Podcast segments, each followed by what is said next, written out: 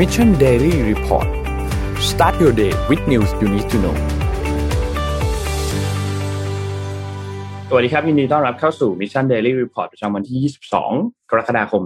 2564 นะครับ วันนี้คุณอยู่กับพวกเรา 3 คนตอน7โมงถึง8โมงเช้า สวัสดีพี่เอ็มสวัสดีพี่โทมัสครับ สวัสดีค่ะ สวัสดีครับ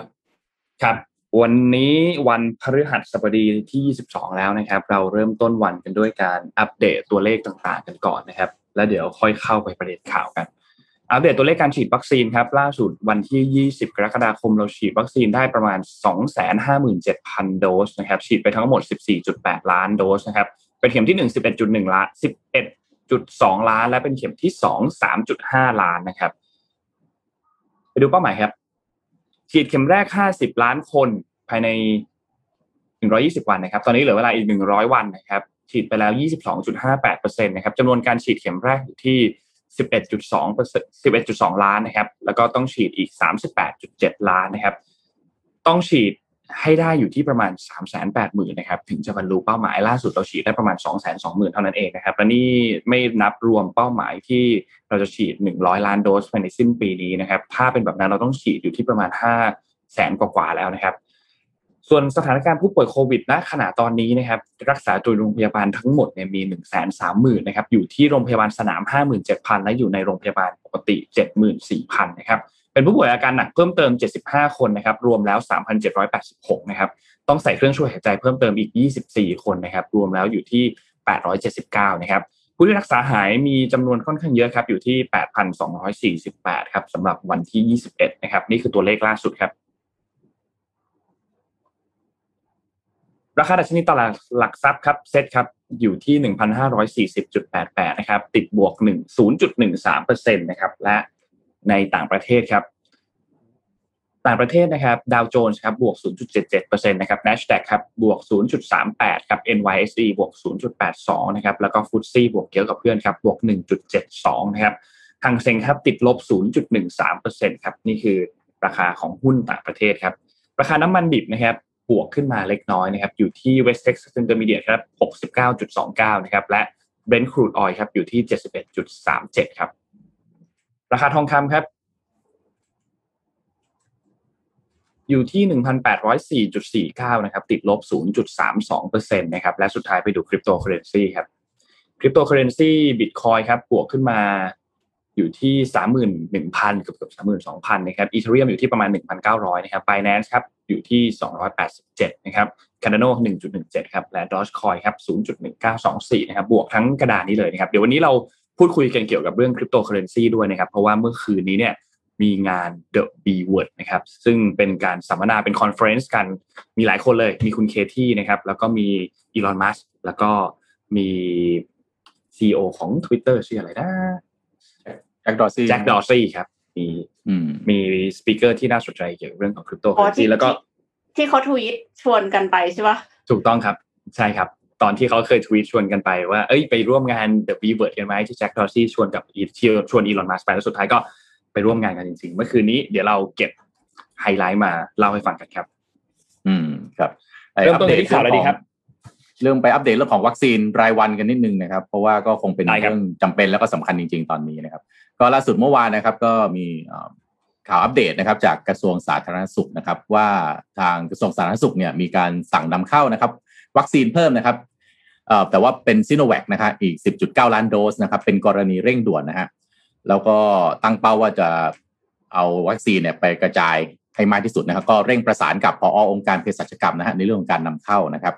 เมื่อวานนี้ฮะมีรายงานนะครับนายแพทย์โอภาสการกวินพงศ์นะครับอธิบดีกรมควบคุมโรคนะครับเซ็นคำสั่งถึงผู้อำนวยการองค์การเภสัชกรรมนะครับ เรื่องขอความอนุเคราะห์นะครับในการนำเข้าวัคซีนป้องกันโรคติดต่อ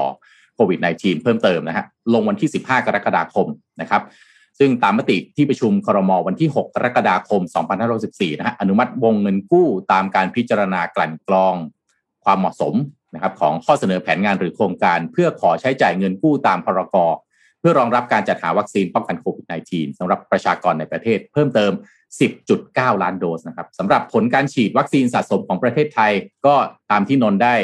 อัปเดตไปเมื่อกี้นี้แล้วนะครับ ก็ปัจจุบันการฉีดเนี่ย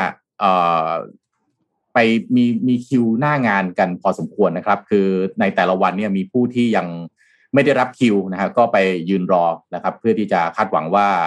อาจจะมีอะไรฮะคนที่ไม่ได้มาแล้วก็มีวัคซีนในแต่ละวันเหลือนะครับครับ แต่ว่าก็น้อยมากๆนะครับ ตอนนี้รู้สึกว่าที่บางซื่อให้ walk in ได้ใช่ไหมครับอ่าใช่ครับมีตอนนี้บางซื่อมีอ่า walk in ฉีดวัคซีนเพิ่มเติมแล้ว ก็เริ่มต้นวันที่ 22 นี้เลยนะครับสำหรับผู้สูงอายุที่มีอายุ 60 ปีขึ้นไป หรือว่าผู้ที่ตั้งครรภ์มีอายุครรภ์ตั้งแต่ 12 สัปดาห์ขึ้นไป แล้วก็ผู้ที่มีน้ำหนัก 100 กิโลกรัมขึ้นไปครับทีมงานเอาภาพที่กรม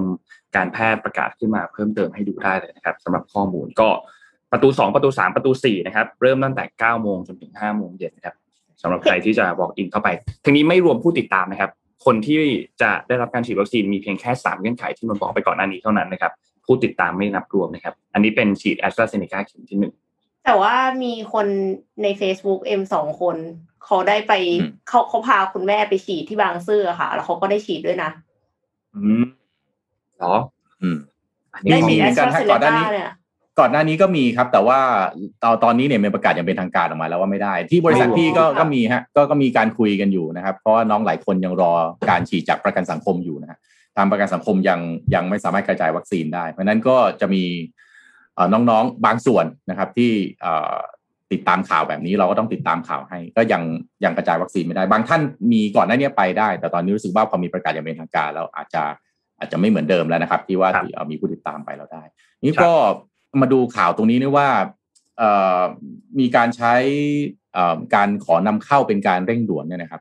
ไม่แน่ใจว่าเอ๊ะทำไมต้องเป็นซีโนแวคนะครับ คืออจริง ๆหลังล่าสุดเนี่ยเราเองก็ได้ได้เห็นข้อมูลนะครับ แล้วก็ผู้ใหญ่บางท่านนะครับ ที่เรียกว่ามีความเชี่ยวชาญนะครับเช่นคุณหมอประสิทธิ์นะครับเอ่อจากแพทยศาสตร์ศิริราชพยาบาลก็ออกมาบอกว่าซีโนแวคเนี่ยอาจจะไม่ควรจะนำเข้าเข้ามาแล้วหรือเปล่านะครับ แล้วก็มีการไปดิวนะวัคซีนอื่นๆนะครับ เข้ามาไม่ว่าจะเป็นไฟเซอร์โมเดอร์นานะครับหลายที่ทำไมถึงพอด่วนปั๊บถึงเป็นซีโนแวคอยู่ อันนี้ถ้าถ้าดูแล้วเนี่ยอาจจะเป็นเพราะว่ามันค้างท่ออยู่ที่พี่เคยเอามาบอกนะครับว่าทั้งหมดที่เราไปดิวไว้เนี่ยประมาณสัก 45-46 ล้านโดส มันเข้ามาแล้วแค่ประมาณสัก 11 ล้านโดส เพราะฉะนั้นเนี่ยจริงๆยังเหลืออีก 30 กว่าล้านโดสที่เป็นที่เป็นอะไรนะเป็นเอ่อ จำนวนที่เราเคยไปคุยกับเขาไว้ แต่ก็อืมถ้ามันเปลี่ยนไปเอาเป็นยี่ห้ออื่นเข้ามาได้ น่าจะดีกว่าไหม ยกเว้นว่าไปดีลยี่ห้ออื่นแล้วเขาไม่สไม่ขายให้จริง ๆ อันนี้จะเข้าใจนะครับเพราะฉะนั้นจริง ๆ น่าจะน่าจะออกมาอธิบายนิดนึงทำไมถึงเป็น 10.9 ล้านโดสของซีโนแวคทำไมไม่เป็น 10.9 ล้าน ยี่ห้ออื่น ซึ่งต้องบอกว่าผมไม่ได้ติดยี่ห้อนะครับ ผมติดประสิทธิภาพนะครับ ถ้าประสิทธิภาพอันไหนดี อยากให้เอาเข้าอันนั้น ซีโนแวคเนี่ยมันมันมันมีคำถามแล้วเอ่อก็มีมีเจ้าหน้าที่เอ่อหลายท่านเองก็มีคำถามกับตัวซีโนแวคเช่นเดียวกันนะครับ ครับ อืมซึ่งอะก็เป็นเป็นจุดหนึ่งที่ต้องต้องตอบประชาชนนะครับ แต่อย่างไรก็ตามเมื่อวานนี้เนี่ยก็ทางด้านคุณนายแพทย์นครเปรมศรีนะครับ ผู้อำนวยการสถาบันวัคซีนแห่งชาตินะครับเมื่อวานนี้ก็มีการออกแถลงข่าวชี้แจงออกมาขอโทษนะครับ ที่ไม่สามารถเอ่อ หาวัคซีนมาได้เพียงพอนะครับ ก็นับว่าเป็นเป็นการขอโทษประชาชนน่าจะเป็นคนแรกๆเลยที่ออกมาขอโทษ ซึ่งเป็นหนึ่งในข้าราชการที่เป็นหน่วยงานของรัฐนะครับ แต่อย่างไรก็ตามนะครับ เรายังคาดหวังการออกมาขอโทษ ในเรื่องของการบริหารจัดการเรื่องของวัคซีนเนี่ย อย่างน้อยก็น่าจะไม่ถ้าไม่มาจากหัวหน้าของสบคหรือว่ามาจากรัฐมนตรีกระทรวงสาธารณสุขเนี่ยที่เป็นผู้รับผิดชอบโดยตรงกับเรื่องนี้เนี่ยนะครับ อันนี้เป็นหนึ่งในของผู้ที่เป็น คนประสานงานนะครับไม่ใช่ผู้ที่มีอำนาจตัดสินใจสูงที่สุดอยู่แล้วนะครับ ทีนี้ในเรื่องของโควัคนะครับเอ่อนายแพทย์นครนะครับก็ได้พูดถึงว่าเรากำลังเจรจาในการเข้าร่วมโครงการโควัคนะครับตอนนี้ยังไม่มีการลงนามนะว่าจะเข้าร่วมแต่ว่ามีแผนที่จะเข้าร่วมนะครับ ซึ่งตั้งเป้าว่าจะได้รับวัคซีนจากโครงการโควัคเนี่ยภายในปี 2565 นะครับ ซึ่งก็จะขัดกับ ตอนที่คุณหมอเคยพูดไว้เมื่อช่วงต้นปีประมาณเดือนกุมภาพันธ์ที่จะไม่เข้าร่วมตัวโควัคคุณหมอก็ชี้แจงเหตุผลมานะครับ ว่าตอนนั้นทำไมถึงไม่เข้าร่วมนะครับแต่อย่างไรก็ตามเมื่อวานนี้เนี่ยก็มีการเปลี่ยนในเรื่องของท่าทีการ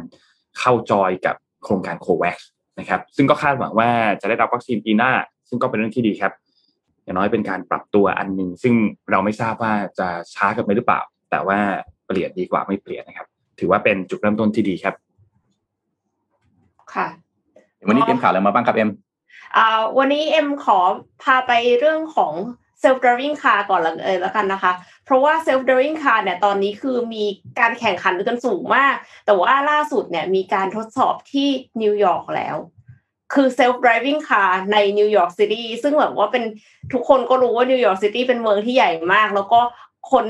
คนก็เดินกันเยอะนะคะ การจราจรวุ่นวาย แต่ว่า Mobile Eye ค่ะสตาร์ทอัพจากอิสราเอลที่ส่วนหนึ่งเนี่ยเป็นเอ่อที่ปัจจุบันเป็นส่วนหนึ่งของ Intel เริ่มทดสอบ Level 4 Self Driving Technology แล้วนะคะ ด้วยรถยนต์ Ford ค่ะ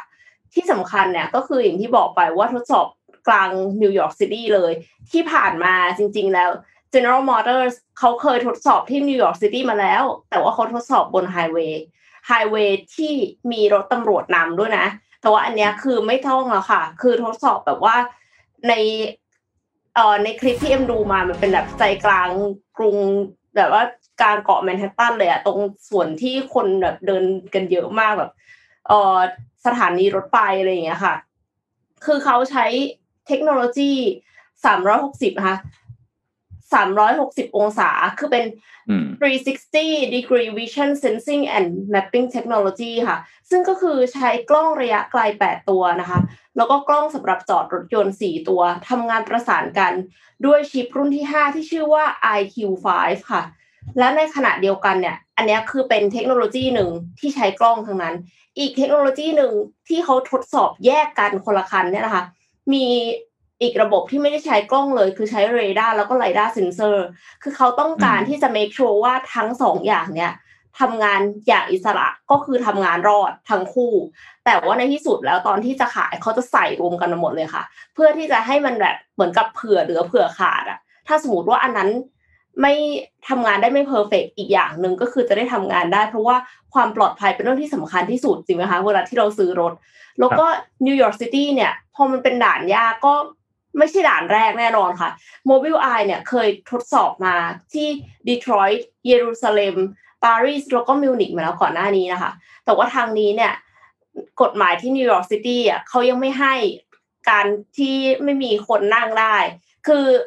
ต้องจับพวงมาลัยอะเอางี้ดีกว่า ต้องจับพวงมาลัยอย่างน้อยหนึ่งมืออะเป็นเขาบอกว่าตลอดเวลาจริง ๆ แล้ว ก็เลยกลายเป็นว่ามันก็มากที่สุดแล้วล่ะก็คงเป็นเลเวลสี่นั่นแหละค่ะที่ ที่จะทดสอบได้ ส่วนราคาเอ่อ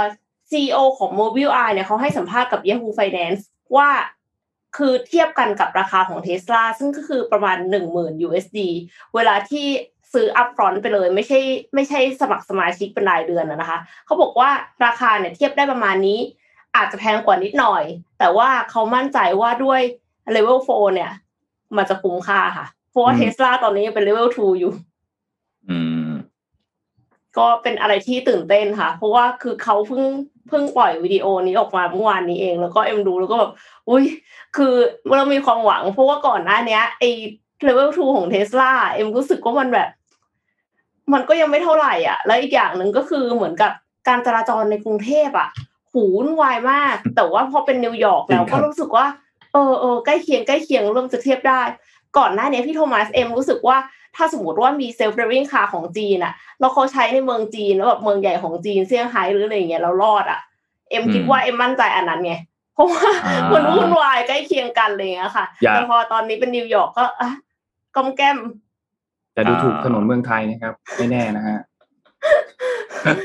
อย่าถูกดูถูกกันถูกต้องครับขี่มอเตอร์ไซค์สวนเลนของเมืองไทยค่ะถูกต้องครับเมืองไทยเราจะมีมีอะไรหลายอย่างที่ AI ของรถยนต์ต้องเรียนรู้เยอะเลยครับอ่า คาดคาดการณ์ไม่ได้ AI ต้องเรียนรู้เยอะเลยครับ ถ้าถ้าถ้ามาที่ไทยครับอนนท์ขอลูกพี่ขั้นลอนก็ต้องมาไทยบ้างลูกว่าอ่าลูกใช่พี่มีลรออนนต้ต้อองงมาเมืองต้องไทมายไทบ้างยหน่อยนะต้องมาไทยหน่อยครับขอขั้นด้วยการแจกของหน่อยดีกว่าครับ วันนี้ครับเราดีครับมีแบรนด์ใหม่มาแนะนำครับ เรามีแบรนด์ชื่อเซเลนีครับเป็นโลชั่นแล้วก็เจลอาบน้ำกลิ่นน้ำหอมครับ ซึ่งต้องบอกว่าเป็นความหอมเฉพาะตัวที่มาในแบบที่ไม่ซ้ำใครนะครับช่วยให้คุณมีผิวหอมติดทน พร้อมล็อกผิวให้นุ่มชุ่มชื้นตลอดวันครับเขาเปิดตัวคอลเลกชันครับ อันนี้เป็นคอลเลกชันแรกชื่อชื่อว่า Love Story ครับมี 3 กลิ่น 3 สไตล์ครับก็วันนี้เนี่ยเรามีของรางวัลมาแจกด้วยนะครับก็ลุ้นรับเป็นโลชั่นน้ำหอมขนาด 320มิลลิลิตรนะครับกติกาง่ายๆครับเดี๋ยวจะมีวิดีโอให้ดูนะฮะซึ่งต้องตอบคำถามให้ได้เกี่ยวกับเรื่องของวิดีโอนะครับว่าสารบำรุงสำคัญในโลชั่นและเจลอาบน้ำของเซเลนีที่ช่วยล็อกความชุ่มชื้นให้ผิว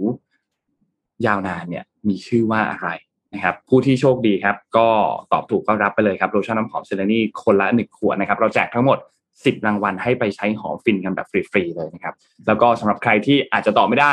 ดูแล้วมองไม่ทันเซเลนีเองเนี่ยเขามีวางจำหน่ายแล้วทั่วประเทศนะครับที่วัตสันทุกสาขารวมถึงวัตสันออนไลน์แล้วก็สั่งออนไลน์อีกเว็บหนึ่งได้ที่ 1948beauty.com ด้วยนะครับเซเลนีครับหอมไว้มั่นใจกว่าครับ เดี๋ยวไปดูวิดีโอกันครับ ให้ผิวหอมนุ่ม ชุ่มชื้น ด้วยเซเลนี Perfume Body Lotionใหม่ เติมความมั่นใจ ไม่ว่ากิจกรรมไหน ผิวก็หอมนานเซเลนีหอมไว้มั่นใจกว่าหอมโฆษณาดีมากค่ะอะเห็นแล้วอะรู้สึกอยากได้เลยค่ะคือสรุปสรุปมันอะไรอะ ฟังไม่ทัน ดูให้ดีนะ ดูให้ดีนะ เพราะว่ามีเวลานิดเดียวมากนะเออมันมันขึ้นมาประมาณสักวิวินึงสองวิเท่านั้นเองนะครับ ว่าเราทวนคำถามอีกทีหนึงนะว่า สารบำรุงสำคัญในโลชั่นและเจลอาบน้ำของเซเลนีที่ช่วยล็อกความชุ่มชื้นให้ผิวอย่างยาวนาน มีชื่อว่าอะไรนะครับ น่าจะตอบกันได้ครับ น่าจะตอบกันได้อะโอ้โหตอบกันเข้ามาครับค่ะไปกันต่อครับ เอ่อจำจำได้เรื่องฟูดแพนด้าไหมฮะโอ้แพนด้าเนี่ยแน่นอนค่ะมีปัญ Talk of the Town ครับ หนึ่งโพสต์เอ่อใช่ไหมหนึ่งโพสต์นะฮะหนึ่งโพสต์ลูกค้าเนี่ยหายไปเยอะมากเลยค่ะ โอ้ user นี่หายไปเป็นล้านนะครับ ร้านค้าเองก็เรียกว่ามีร้นค้ออที่กถมาอยหนีออกไปด้วยเหมือนกัน ถอยด้วยนะครับ ล่าสุดครับไรเดอร์ฮะออกแถลงการณ์ต่อแถลงการณ์ฮะสหภาพไรเดอร์นะฮะออกแถลงการณ์เรียกร้องให้ Food Panda ออกมาแสดงความรับผิดชอบที่เป็นรูปธรรมกว่านี้นะครับ โดยเมื่อวานนี้ฮะแถลงการณ์ที่ออกมาระบุถึงบริษัท Delivery Hero ประเทศไทยจำกัดก็คือ Food Panda เนี่ยนะครับตามที่มีข่าวเรื่องของการปลดพนักงานส่งเอกสารนะครับ ที่เข้าร่วมชุมนุมทางการเมืองนะครับ ในวันที่ 18 กรกฎาคมที่ผ่านมาเนี่ยนะครับ ทางสหภาพไรเดอร์เนี่ยก็เป็นกลุ่มที่เกิดจากการรวมตัวกันของคนที่เขาเป็นไรเดอร์จากบริษัทแพลตฟอร์มต่างๆเนี่ยนะครับ ที่ประกอบธุรกิจในประเทศไทยนะฮะก็มีสมาชิกเป็นพี่น้องไรเดอร์จากกว่า 15 จังหวัดนะครับ ก็เขาบอกว่ามีวัตถุประสงค์เนี่ยก็คือเพื่อไว้รับเรื่องร้องเรื่องราวต่างๆ ไว้ร้องทุกข์หรือประเด็นปัญหาต่างๆ ของไรเดอร์ด้วยกันเองเนี่ยนะฮะแล้วก็จะได้รวมตัวกันเพื่อติดต่อ แล้วก็ประสานกับบริษัทที่เป็นแพลตฟอร์ม แล้วก็หน่วยงานรัฐนะฮะ เพื่อให้เกิดการหารือร่วมกันนะครับ ระหว่างผู้ที่มีส่วนมีส่วนเกี่ยวข้องในอุตสาหกรรมแพลตฟอร์มส่งอาหาร แล้วก็ไว้ลดข้อพิพาทขัดแย้ง แล้วก็ช่วยให้เกิดข้อตกลงร่วมกันนะครับ ที่จะนำไปสู่ความพึงพอใจทุกฝ่ายนะครับครับ โดยบทบาทที่ผ่านมาของสหภาพไรเดอร์นะครับ ก็ยกตัวอย่างนะฮะเป็นองค์กรที่ช่วยประสานงาน ระหว่างกลุ่มพี่น้องนะครับไรเดอร์จากบริษัทไลแมนนะฮะแล้วก็ซึ่งก็เคยมีการรวมตัวประท้วงกันนะฮะในช่วงถ้าจำได้นะฮะวันที่1นถึงสมิถุนายนที่ผ่านมาหลังจากที่บริษัทลดค่า รอบการส่งอาหารลงนะครับ รวมถึงยังได้ส่งตัวแทนเข้าร่วมหารือกับกระทรวงแรงงานนะครับ และคณะกรรมการแรงงานของสภาผู้แทนราษฎรหลายครั้งนะครับ เพื่อให้การเข้ามามีส่วนร่วมแล้วก็รับรู้นะครับถึงประเด็นปัญหาแล้วก็ความขัดแย้งต่างๆนะครับ เพื่อที่จะให้ปัญหาเนี่ยมันคลี่คลายลงไปได้นะครับ ล่าสุดเนี่ยนะครับก็เลยออกแถลงการนะฮะเรียกร้องให้บริษัทนะฮะปรับเปลี่ยนสัญญาสภาพการจ้างนะฮะการทำงานให้เกิดความเป็นธรรมกับไรเดอร์ แล้วก็ร้านค้า โดย อันนี้คือต้องบอกว่าเป็นแถลงการที่แจ้งไปที่ Delivery Hero ก็คือ Food Panda นะครับ มี 3 ข้อนะครับขอคือโดยหลักใหญ่ใจความเนี่ยต้องการให้บริษัทแสดงความรับผิดชอบที่เป็นรูปธรรมมากกว่าคำขอโทษนะครับ โดยมีข้อความดังนี้ฮะสามข้อ ข้อหนึ่งนะครับ ขอให้บริษัทจ่ายค่าตอบแทนให้กับไรเดอร์ไม่ต่ำกว่าออเดอร์ละ 25 บาททั่วประเทศนะครับ ตอนนี้ไม่แน่ใจว่าออเดอร์หนึ่งเนี่ยได้กี่บาท ได้นั่กี่นบาน่ะทสิคะทำไมอ่าแต่ว่ายี่สิบห้าถ้าบาฟัทงเลยเหรอถ้าฟังพี่ตอนนี้เนี่ย ขอให้เพิ่มเป็น25บาท เราก็ตกใจเอ้าโอ้แล้วของเดิมมันเท่าไหร่แสดงว่ด้อยกว่ายี่สิบห้าบาทอะอืมของเดิมน้อยยี่ขสิอบงเดิมห้าเท่าไหร่เงี้ยผมรู้สึกว่าทิปที่ฟังข้อนี้แล้วรู้สึกทิปที่ให้ไปเนี่ย ไม่เสียดายเลยนะครับนะฮะข้อสองนะฮะขอให้บริษัทยกเลิกการเก็บเงินค่าอุปกรณ์การทำงานนะครับ ได้แก่ชุดทำงานและกล่องใส่อาหาร โดยไรเดอร์สามารถนำชุดทำงานเก่าและกล่องใส่อาหารที่ชำรุดนะครับ มาแลกของใหม่จากบริษัทได้ปีละหนึ่งชุด อะแล้วอุปกรณ์พวกนี้ก็ต้องซื้อเองนะครับอืมแล้วข้อ3ฮะขอให้บริษัทลดราคาค่า GP จากเดิม 30%ให้เหลือ 15%และงดเก็บค่า GP กับร้านค้าเป็นเวลา 1 เดือนตั้งแต่วันที่1ถึง31สิงหาคมปีนี้นะครับ แล้วก็ตบท้ายในแถลงการณ์นะฮะทางสหภาพไรเดอร์เชื่อเป็นอย่างยิ่งว่าหากทางบริษัทได้ตกลงตามข้อเสนอทั้ง 3 ข้อนี้ จะช่วยทำให้ทุกฝ่ายได้เห็นถึงเจตนาและความจริงใจในการแสดงความรับผิดชอบต่อเหตุการณ์ที่เกิดขึ้น และหันกลับมาใช้บริการของท่านทันเดิม อ่าก็ย้อนกลับไปดูอีกทีนะฮะก็มีเรื่องของการขอให้บริษัทจ่ายค่าตอบแทนให้มากขึ้นนะครับ เรื่องของการยกเลิกการเก็บค่าอุปกรณ์การทำงาน แล้วก็ขอให้บริษัทลดค่า GP นะครับ ก็ฟู้ดแพนด้านี่เรียกว่าโอ้โห งานเข้าจากทุกทางจริงๆนะครับ แต่ถ้าดูแล้วเนี่ยอุ้ยเอ่อวันก่อนพอดีพี่ได้เอเนี่ยเสื้อโค้ทจากโรบินฮูดนะคิดว่าทุกคนก็คงได้กันนะครับพี่ลองใส่ไปถ่ายรูปนะ พี่ใส่อยู่ห้านาที ร้อนค่ะโอ้โหร้อนแบบพี่คิดในใจเลยโอ้โหไรเดอร์ที่ขับออกไปในแต่ละวันเนี่ยต้องต้องเหนื่อยต้องร้อนขนาดไหน เข้าใจว่าก็เป็นอาชีพแล้วแต่ละอาชีพก็เหนื่อยกันทั้งนั้นนะนะฮะโอ้โหเราเราไม่เคยไงเราพอเราลองมาใส่เนี่ยขี่จักรยานลองดูกะถ่ายรูปโอ้โหสภาพเลยดูไม่ได้ร้อนจริงๆนะฮะก็เป็นกำลังใจให้กับไรเดอร์ทุกท่านจริงแต่ว่าจะยังไงก็ความขัดแย้งทุกเรื่องนะฮะก็หรือว่าการสิ่งไหนที่เห็นด้วยไม่เห็นด้วยเนี่ย ก็คงต้องเจรจากันดีๆนะครับ ก็น่าจะช่วยให้ทุกอย่างมัน landing ได้อย่าง smooth นะฮะอ่ามีรูปอ้าวอันนี้ใครฮะ อันนี้ใครฮะไปมีคนไปดูรูปมาทำไทีงนทำแบบนี้ไรเดอร์ไรเดอร์คนนี้อ่าน่าคุ้นๆฮะนะฮะอันนี้ไปขี่ไปส่งได้กี่ออเดอร์แล้วฮะ น้องเอ็มโอ้ขี่จักรยานค่ะแหมขี่ไปลำแข็งก็ละลายรวมกับกาแฟเป็นเนื้อเดียวกันแล้วค่ะครับผมเออครับแล้วตอนนี้ตอนนี้การสั่งเอ่อ delivery โดยเอ่ออะไรนะ โรบินฮูดเนี่ย DVD วันหนึ่งอาจจะเจอใครสักคนใน Mission Daily Report ไปส่งที่ที่บ้านก็ได้ โฆษณากันขนาดนี้ครับผมเดี๋ยวบอกว่ากดสั่งกันรัวเลยนะคะ พาไปดูเรื่องของการส่งของอีกแบบหนึ่งกันบ้างค่ะ แต่ครัว่าบเป็นการส่งของที่ไม่ใช่ส่งอาหาร เป็นการส่งของของ FedEx ค่ะ FedEx Express เนี่ยเขาเปิดตัวหุ่นยนต์ Roxo ค่ะ same day delivery ที่สามารถเดินบนฟุตบาทได้ค่ะ คือหมายถึงว่า เขาไม่ได้เอาไว้บนถนนอย่างเดียวอะ คือเขาสามารถที่จะให้มันขึ้นไปบนบันไดอะ บันไดหน้าบ้านอะ เพราะว่าล้อมันเป็นล้อแบบรึดรึดขึ้นไปได้เนี่ยนะคะ คือหุ่นยนต์อันเนี้ยสูงในระดับที่คนเดินเท้า แล้วก็ผู้ใช้รถใช้ถนนสามารถสังเกตเห็นได้ง่าย ส่งสัญญาณไฟ แล้วก็สัญญาณหน้าจอเพื่อที่จะบอกทิศทางที่ไปได้ด้วยค่ะ FedEx ร่วมกับ Deka Development and Research Corporation ซึ่งเป็นผู้ผลิต Segway เนี่ยผลิต เอ่อ Roxo ขึ้นมานะคะ แน่นอนว่าติดกล้องจำนวนมากค่ะ เพราะว่าถ้ามันขับเคลื่อนด้วยตัวเองเนี่ยก็คือมีทั้งกล้องมีทั้ง radar sensor แล้วก็อัลกอริทึมที่ตรวจจับสิ่งกีดขวางนะคะ เพื่อเพื่อที่จะหลบหลีกได้ไม่ว่าจะเป็นคนเดินข้าม หรือว่าเป็นเอ่อสัญญาณไฟจราจรอะไรเงี้ยค่ะ ก็คือเขาต้องวางแผนเส้นทางที่ปลอดภัยรวมถึงปฏิบัติตามกฎจราจรด้วยนะคะทำให้ Roxo เนี่ยเป็นหุ่นยนต์ที่ปลอดภัยสำหรับคนเดินถนน แล้วก็สามารถเดินบนพื้นผิวที่ไม่เรียบทางโค้ง สามารถเดินขึ้นทางลาดชัน เพื่อที่จะนำส่งสินค้าจากบ้านหลังหนึ่งไปอีกหลังหนึ่งได้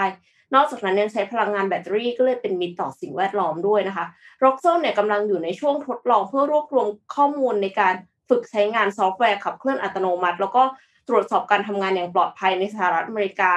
ซึ่งรัฐที่อนุญาตให้ใช้รถยนต์ขนส่ง ขอโทษค่ะหุ่นยนต์ขนส่งเหล่านี้ได้ มี 15 รัฐแล้ว เช่นอาริโซนาฟลอริดาเพนซิลเวเนียเท็กซัสแล้วก็เวอร์จิเนียเป็นต้นนะคะแล้วเขาก็เพิ่งเปิดตัวที่ญี่ปุ่นไปเมื่อต้นเดือนที่ผ่านมานี้เอง ไม่รู้ว่าจะมีโอกาสได้มาเมืองไทยหรือเปล่านะคะ คือมันมีการการขนส่งตอนนี้คืออีคอมเมิร์ซมันเฟื่องฟูมาก แล้วก็คือการส่งอาหารก็คือมีเยอะมาก แต่ว่าถ้าสมมติว่ามาเมืองไทยได้เนี่ยก็อาจจะไม่ต้อง สวนเลนนะคะ คือเพราะว่าเพราะว่าหุ่นยนต์อันเนี้ยเขาบอกว่าต้องทำตามกฎจราจร ก็อาจจะเพิ่มความปลอดภัยได้ค่ะน่าสนใจน่าสนใจ ในอนาคตอาจจะได้เห็นอะไรแบบนี้มากขึ้นครับ แต่ถ้ามาในไทยนี่อาจจะหายครับ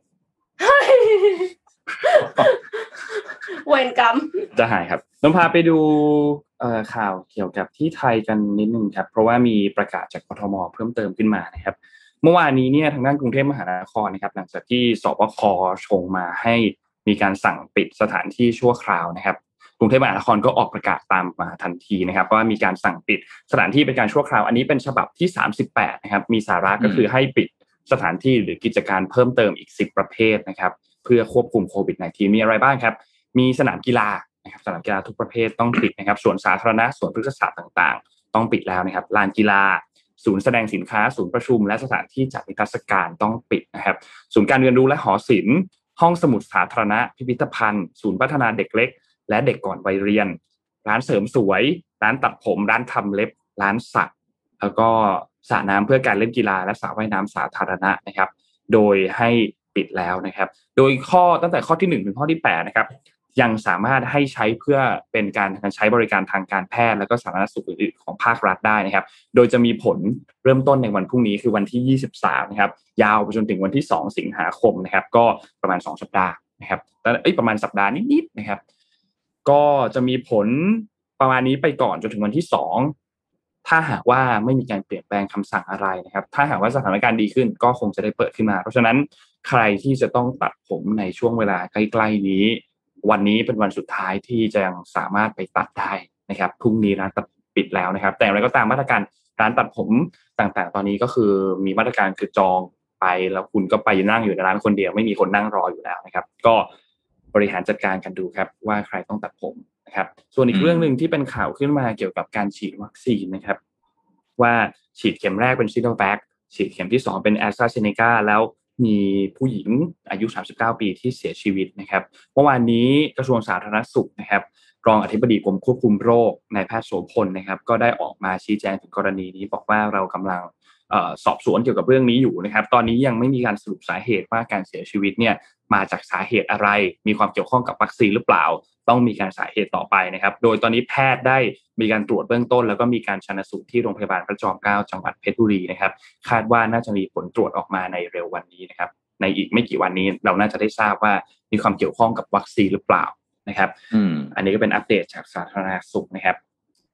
กับพี่อัปเดตให้เพิ่มเติมนะครับ ล่าสุดต้องบอกว่าสถานการณ์เรื่องของเตียงค่อนข้างจะแน่นเอามากๆนะไม่ใช่ค่อนข้างอะแน่นเกิน capacity ที่มีดีกว่านะครับ แล้วล่าสุดนะฮะก็จึงมีการปรับเปลี่ยนสถานที่หลายสถานที่นะฮะให้กลายเป็นโรงพยาบาลสนามนะครับ ล่าสุดรัฐบาลก็อนุมัติแบบสร้างโรงพยาบาลสนามระดับสูงนะครับ ที่สนามบินสุวรรณภูมินะฮะรองรับผู้ป่วย 3 กลุ่มสีได้ 4,500 เตียงนะต้องถือว่าเยอะมากนะ4,500 เตียงนะครับโดยวันที่ 21 กรกฎาคมที่ผ่านมาคือเมื่อวานนี้นะฮะรองโฆษกประจำสำนักนายกรัฐมนตรีนะฮะก็ออกมากล่าวว่าที่ประชุมศูนย์ปฏิบัติการฉุกเฉิน ด้านการแพทย์และสาธารณสุขนะฮะกรณีติดเชื้อไวรัสโคโรนา 2019 นะเห็นชอบแบบโรงพยาบาลสนามระดับสูงณอาคารเทียบเครื่องบินรองหลักที่ 1 หรือ Z1 เนี่ยนะครับท่าอากาศยานสุวรรณภูมิ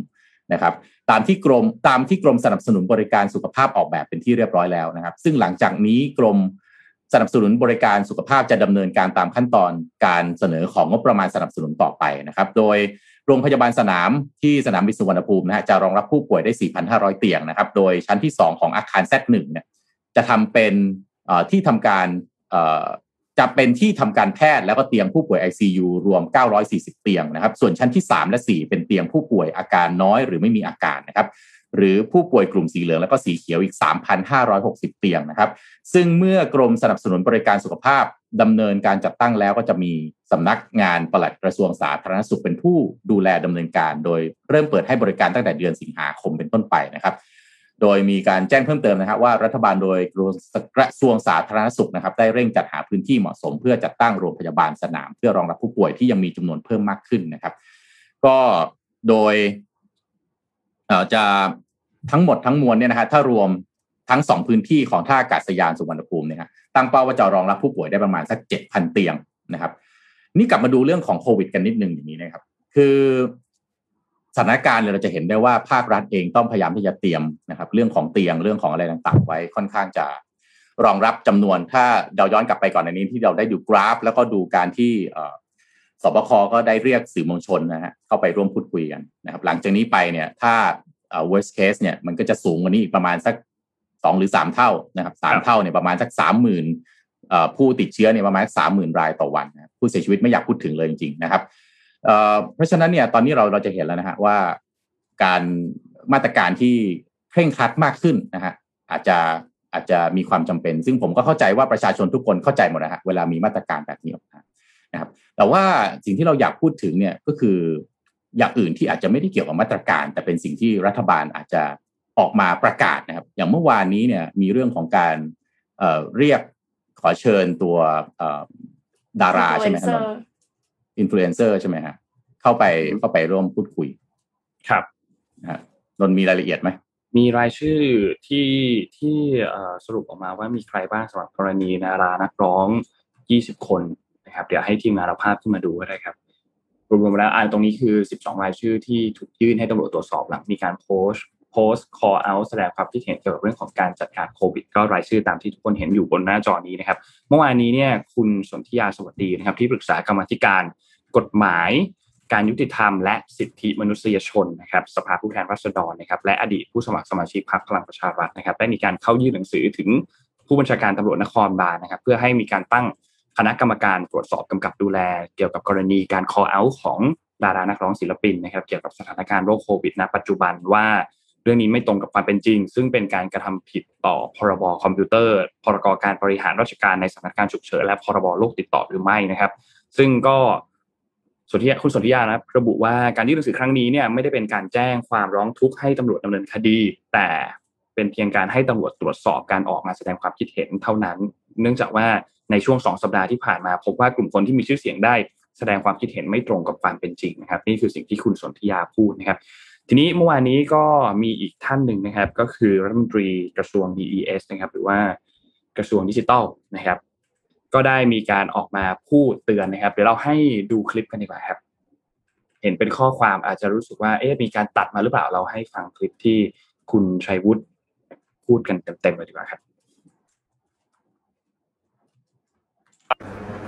ทางกองบัญชาการตำรวจนครบาลและกระทรวงดีนะครับ ก็ได้จัดตั้งศูนย์ สารงาน ติดตามการเคลื่อนไหวทางการเมืองและการชุมนุม โดยเฉพาะในสื่อสังคมออนไลน์นะครับและทางกระทรวงก็จะนอกจากติดตามแล้วเนี่ย เราก็จะสืบค้นให้ได้นะครับ ว่าถึงต้นโพสต์ ถึงคนแชร์ที่เป็นขบวนการนะครับ ถึงท่านจะเป็นอวตารเราก็จะหาตัวให้ได้นะครับ เพื่อให้เจ้าที่ตำรวจนำไปสืบสวนสอบสวนดำเนินคดีต่อไปนะครับ ที่สำคัญครับ ผมอยากฝากเตือนไปยังกลุ่มดารา นักแสดงนะครับอินฟลูเอนเซอร์นะท่านเป็นคนสาธารณะ เป็นคนที่พี่น้องประชาชนรักและศรัทธา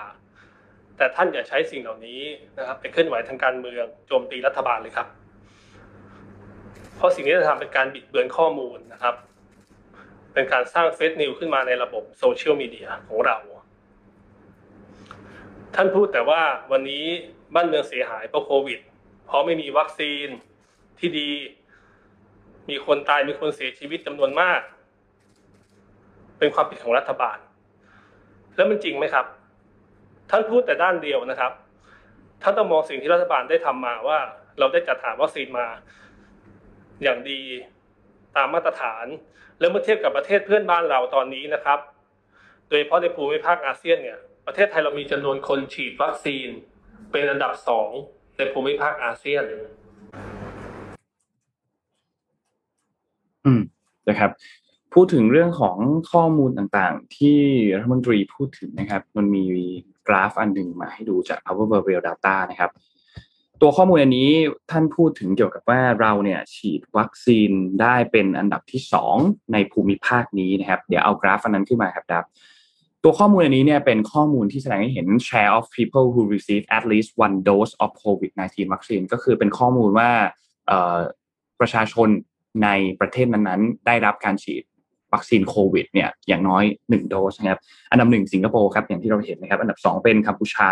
อันดับ 3 มาเลเซีย อันดับ 4 บรูไนและไทยเราอยู่อันดับที่ 5 นะครับ อันนี้เป็นข้อมูลจาก Our World in Data นะครับก็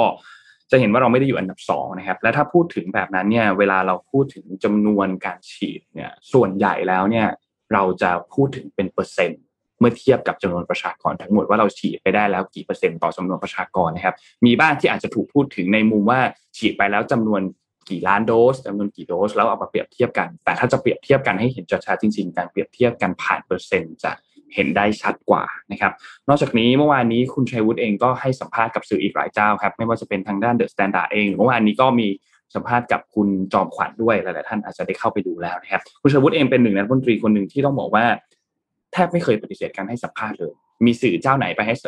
ขอไปสัมภาษณ์ ก็จะให้สัมภาษณ์แทบทุกครั้งไม่เคย ไม่เคยหนีนะ อันนี้ก็ให้เครดิตกับท่านหนึ่งเรื่องนะครับสำหรับการให้สัมภาษณ์อยู่ตลอดนะครับ แต่ในประเด็นเกี่ยวกับเรื่องของเนื้อหาที่ท่านพูดออกมา ก็เป็นอีกเรื่องหนึ่งให้ประชาชนเป็นคนตัดสินนะครับ แต่ว่ารอบนี้พี่โทมัสคิดว่ายังไงบ้างครับจริงๆก็เห็นด้วยที่ท่านพูดนะครับ เรื่องว่า ไม่ควรจะสร้าง fake news นะครับ คือดาราศิลปินเนี่ยก็เป็นคนที่ประชาชนให้ความศรัทธานะ เพราะฉะนั้นเนี่ยก็เห็นด้วยไม่ควรจะเอาแบบชื่อเสียงไปโจมตีหรือไปสร้าง fake news แต่ว่ามันใช่ fake news ไหมคะเอ่อประเด็นอืมคืออย่างที่หนึ่งในในในในสิ่งที่ท่านรัฐมนตรีพูดถึงเนี่ยเอ่อกำลังบอกว่าเอ๊ะประชาชนไม่มีวิจารณญาณในการพิจารณาเลยครับว่าสิ่งที่ดาราหรือนักแสดงเขาพูดออกมาเนี่ยมันเป็น fake news หรือมันเป็นยังไง คือในสมัยนี้เนี่ย คุณอยากจะพูดอะไรก็พูดและใช้สื่อที่คุณมีในการพูดออกมาเนี่ยคนเขารู้นะฮะคุณอยากจะพูดเพื่อความสะใจเอาใส่อารมณ์อย่างเดียว แล้วก็จัดเฟกนิวเข้าไปให้เนี่ย ไม่ต้องห่วงนะครับ ไม่ต้องท่านไม่ต้องไปจัดการอะไรดาราคนนั้นเลยนะฮะดาราคนนั้นเดี๋ยวโดนจัดการเองแน่นอน แล้วจริง ๆ แล้วเนี่ยสิ่งที่น่าทางรัฐบาลเองต้องพยายามคงไว้เนี่ยนะครับเนื่องจากว่าเราอยู่ในสถานการณ์ฉุกเฉิน แล้วก็มันเป็นเรื่องของความเป็นความตาย สิ่งที่รัฐบาลจะเป็นจะต้องมีคือเรื่องของ การร่วมแรงร่วมใจนะครับ การที่จะต้องการความร่วมแรงร่วมใจเนี่ยมันต้องการความสง่างามมันต้องการเอ่อมันต้องการให้คนเนี่ยมองแล้วรู้สึกว่ามีความเชื่อในรัฐบาล เพราะฉะนั้นเนี่ยเวลาที่เอ่อบุคคลที่มีชื่อเสียงเนี่ยออกมาพูดเนี่ยต้องบอกว่าทุกคนมีสิทธิ์มีเสียงเท่ากันนะครับ แน่นอนว่าเวลาที่บุคคลที่มีชื่อเสียงเป็นดาราออกมาพูดเนี่ยเสียงอาจจะดังกว่า มีคนฟังมากกว่านะครับ แต่จะดีจะดีไหมฮะถ้าเกิดว่าผู้ใหญ่บ้านเราเนี่ยก็ไปดูว่าคนที่มาติดตามเนี่ยเขามีความเห็นเป็นยังไง เราต้องเชื่อก่อนว่าชาวบ้านร้านตลาด แล้วก็ท่านรัฐมนตรีเนี่ยมีความมีความเห็นนะครับ มีมุมมองในฐานะประชาชนแล้วก็มนุษย์คนหนึ่งเท่า ๆกันนั้นถ้าเกิดว่าเรามองแบบนี้ปั๊บเนี่ยความเห็นเนี่ยมันจะมีความหลากหลาย แล้วเราก็จะเคารพซึ่งกันและกันนะครับ คือการเป็นผู้นำเนี่ยฮะพี่ว่ามันต้องใจกว้าง มันต้องหัดรู้จักที่จะยอมรับความเห็นที่แตกต่างได้ อย่างเมื่อกี้เนี่ยบอกว่าเวลาไปคุยเนี่ยก็คือ คือถ้าถ้าเรียกไปคุยทำความเข้าใจพี่ว่าดีมากเลยนะอันนี้เป็นผู้ใหญ่เนี่ยเออเรารู้สึกว่าเด็กๆ หรือคนที่จูเนียร์กว่าเราเนี่ยเขาเอ๊ะไม่เข้าใจหรือเปล่าเราก็เออเฮ้ยน้องพี่คุยคุยด้วยหน่อยโอเคนะแต่เวลาเรียกมาคุยเนี่ย เอาตำรวจมาคุยด้วยเนี่ย อันนี้ไม่แน่ใจไอ้นี่อยากคุยด้วยกันดีๆหรือเปล่านะคือเอาตำรวจมานั่งด้วยตอนแถลงข่าวโอ้โหตายแล้ว